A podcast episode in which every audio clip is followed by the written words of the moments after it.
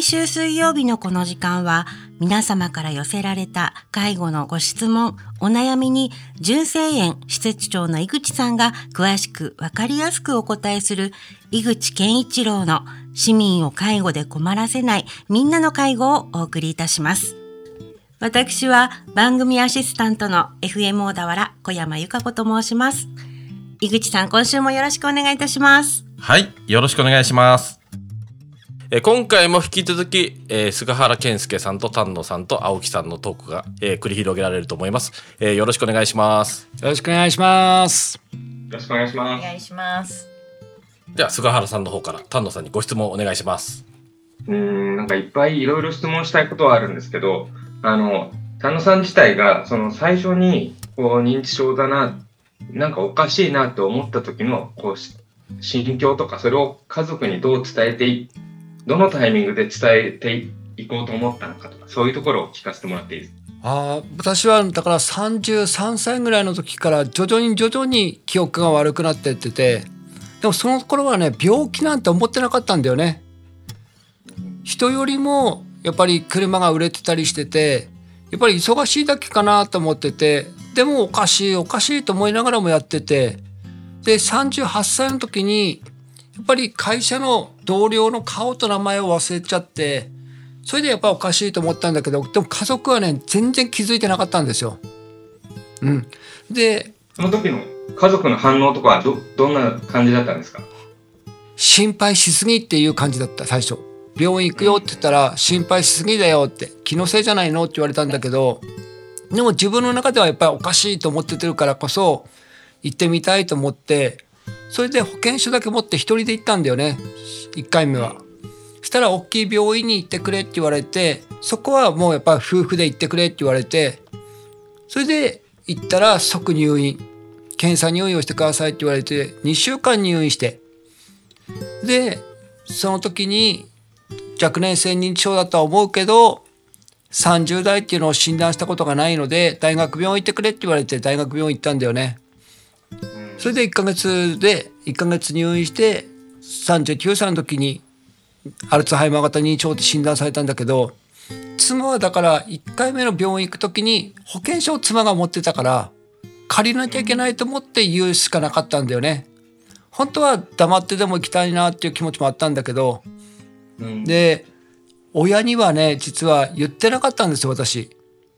でもうちの妻がもう心配でもう誰にも言えなくて最終的に私が入院してる間に黙ってうちの親に言いに行ったみたいでそしたら慌てて俺の病室に来てくれたっていうのが最初かな。うん、じゃあ最初にそこそ、まあ、相談に乗ってくれてたのもは病院ってことなんですよね最初。そうだね。うん。だからまさかね病気だとは思ってなかったからね、うん、そうですよね。タムさんの場合、年齢が年齢だから。そうだね。うん。本人も周りも最初は驚きますよね。で、認知症自体がよく分かってなかったんだよね、俺もね。高齢者がなる病気で、まあ、暴れるとか徘徊するっていうイメージしかなかったんだよね。まあ、ボケるって言った方がいいのかな。で、自分がなって、まあ、診断されて、まあ、インターネットで調べて、認知症って何なんだろうと思って調べた時だって本当にいい情報なくて、いやもうどうしてったらいいか分かんないっていうのがもう正直な話だったよね。うん、そそこからあの今の生活というかこういうラジオにも出たりいろんなところで、その認知症の当事者のまあ、当事者とかはあんまり好きではないんですけど、うんうん、そのまあこう講演をしていくっていうところに今は。で生活をこう立て直していくっていうところになったと思うんですけど、はいはい、なかなかそうできない人たちもたくさんいると思っていて、うん、ね、そういう状況になった時にどこに相談したらいいのかさあの先ほどもちょっと他の話でも何て言うんですかねあの理解してくれない医療介護の、えっと、関係者もまだまだいるっていうことでどこに相談していいか、相談しに行った先がなかなか答えてくれなかったりしたときに、あの、そういう方たちってどどういうふうにしたらいいのかなっていう。あの、やっぱり私がね、一番良かったのは、やっぱり家族だけで守らなかったっていうのが一番だったんだよね。で私にはいろんな仲間たちができて少しずつだけどその時に自分に本当にあの心配事が起きたり困ったことが起きた時に家族には言えないんですよ。特に妻や親とかには言えないんですよ。それは心配かけたくないとか迷惑をかけたくないという気持ちが強いから。でも支援者には言えるんだよねこういうのって。だから私がこうやって元気になったのは周りに仲間がいたからこそこうやって元気になったような気がするんだよね。これがこういう活動もしないで周りに仲間がいなくて家族だけでこうやって抱え込んでたら多分今の私はいなくて本当に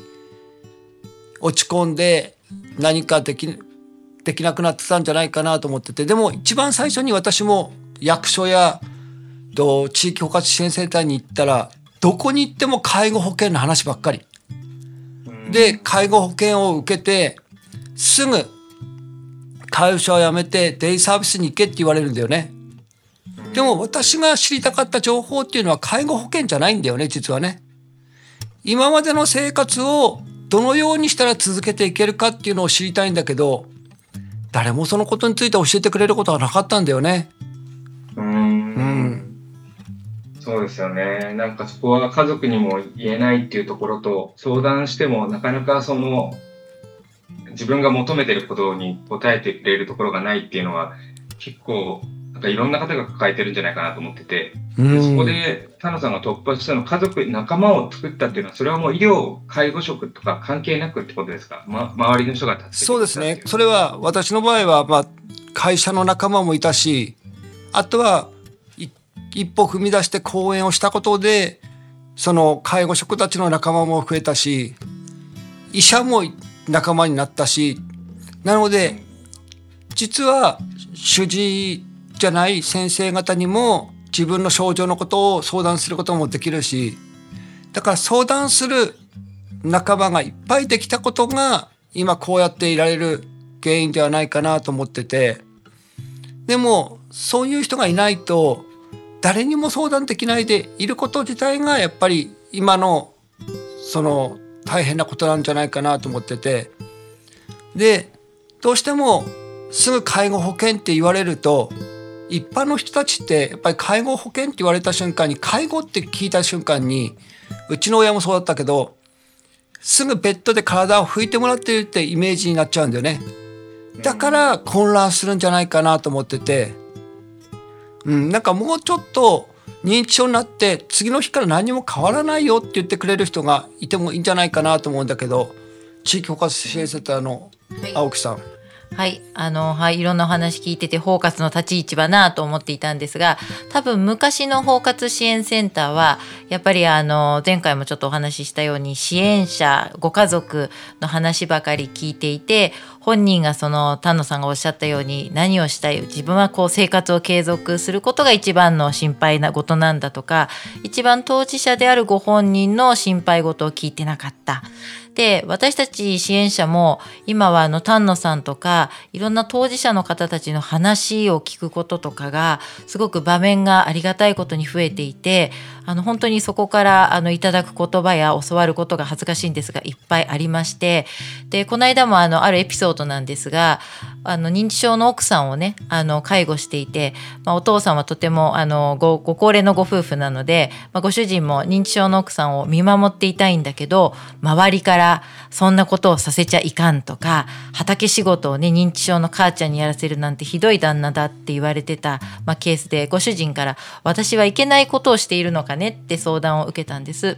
でその時に、まあ、あの丹野さんの言葉で私よく好きな言葉が骨折している人に早く走ろって言わないでしょって。でなんで認知症って診断された途端にね例えば今やってたことをできないであるとか忘れちゃいけないって言うんだろうっていう言葉が好きでその言葉をそのご高齢なごご主人にお伝えしたらもう涙を流されてあ自分はありのままの妻をそのまま見ていけばいいんだなと。骨折しているのに早く走れっていうことをしなくていいんだねっていうことをすごくおっしゃられててそのいろんなご相談、まあ、最近はあのレビーの方とかあの認知症もそうですけどいろんな当事者さんのお話をいただいたり本をあの私たちも所有していてそこから、まあ、あのご本人がこんなことを考えてるんじゃないだろうかっていうことをご本人を中心に、まあ、考えれるように、まあ、包括としては一生懸命努めている次第です。はい、はい、うまくまとまったところでちょうど時間になりました。えー、お三方どうもありがとうございました。ありがとうございました。ありがとうございました。ありがとうございました。井口健一郎の市民を介護で困らせないみんなの介護では、介護に関するご質問、ご相談をお待ちしております。メールは fmo.fm- 小田原 .com。ファックスは0465-35の4230までお送りください。この番組は社会福祉法人小田原福祉会の提供でお送りいたしました。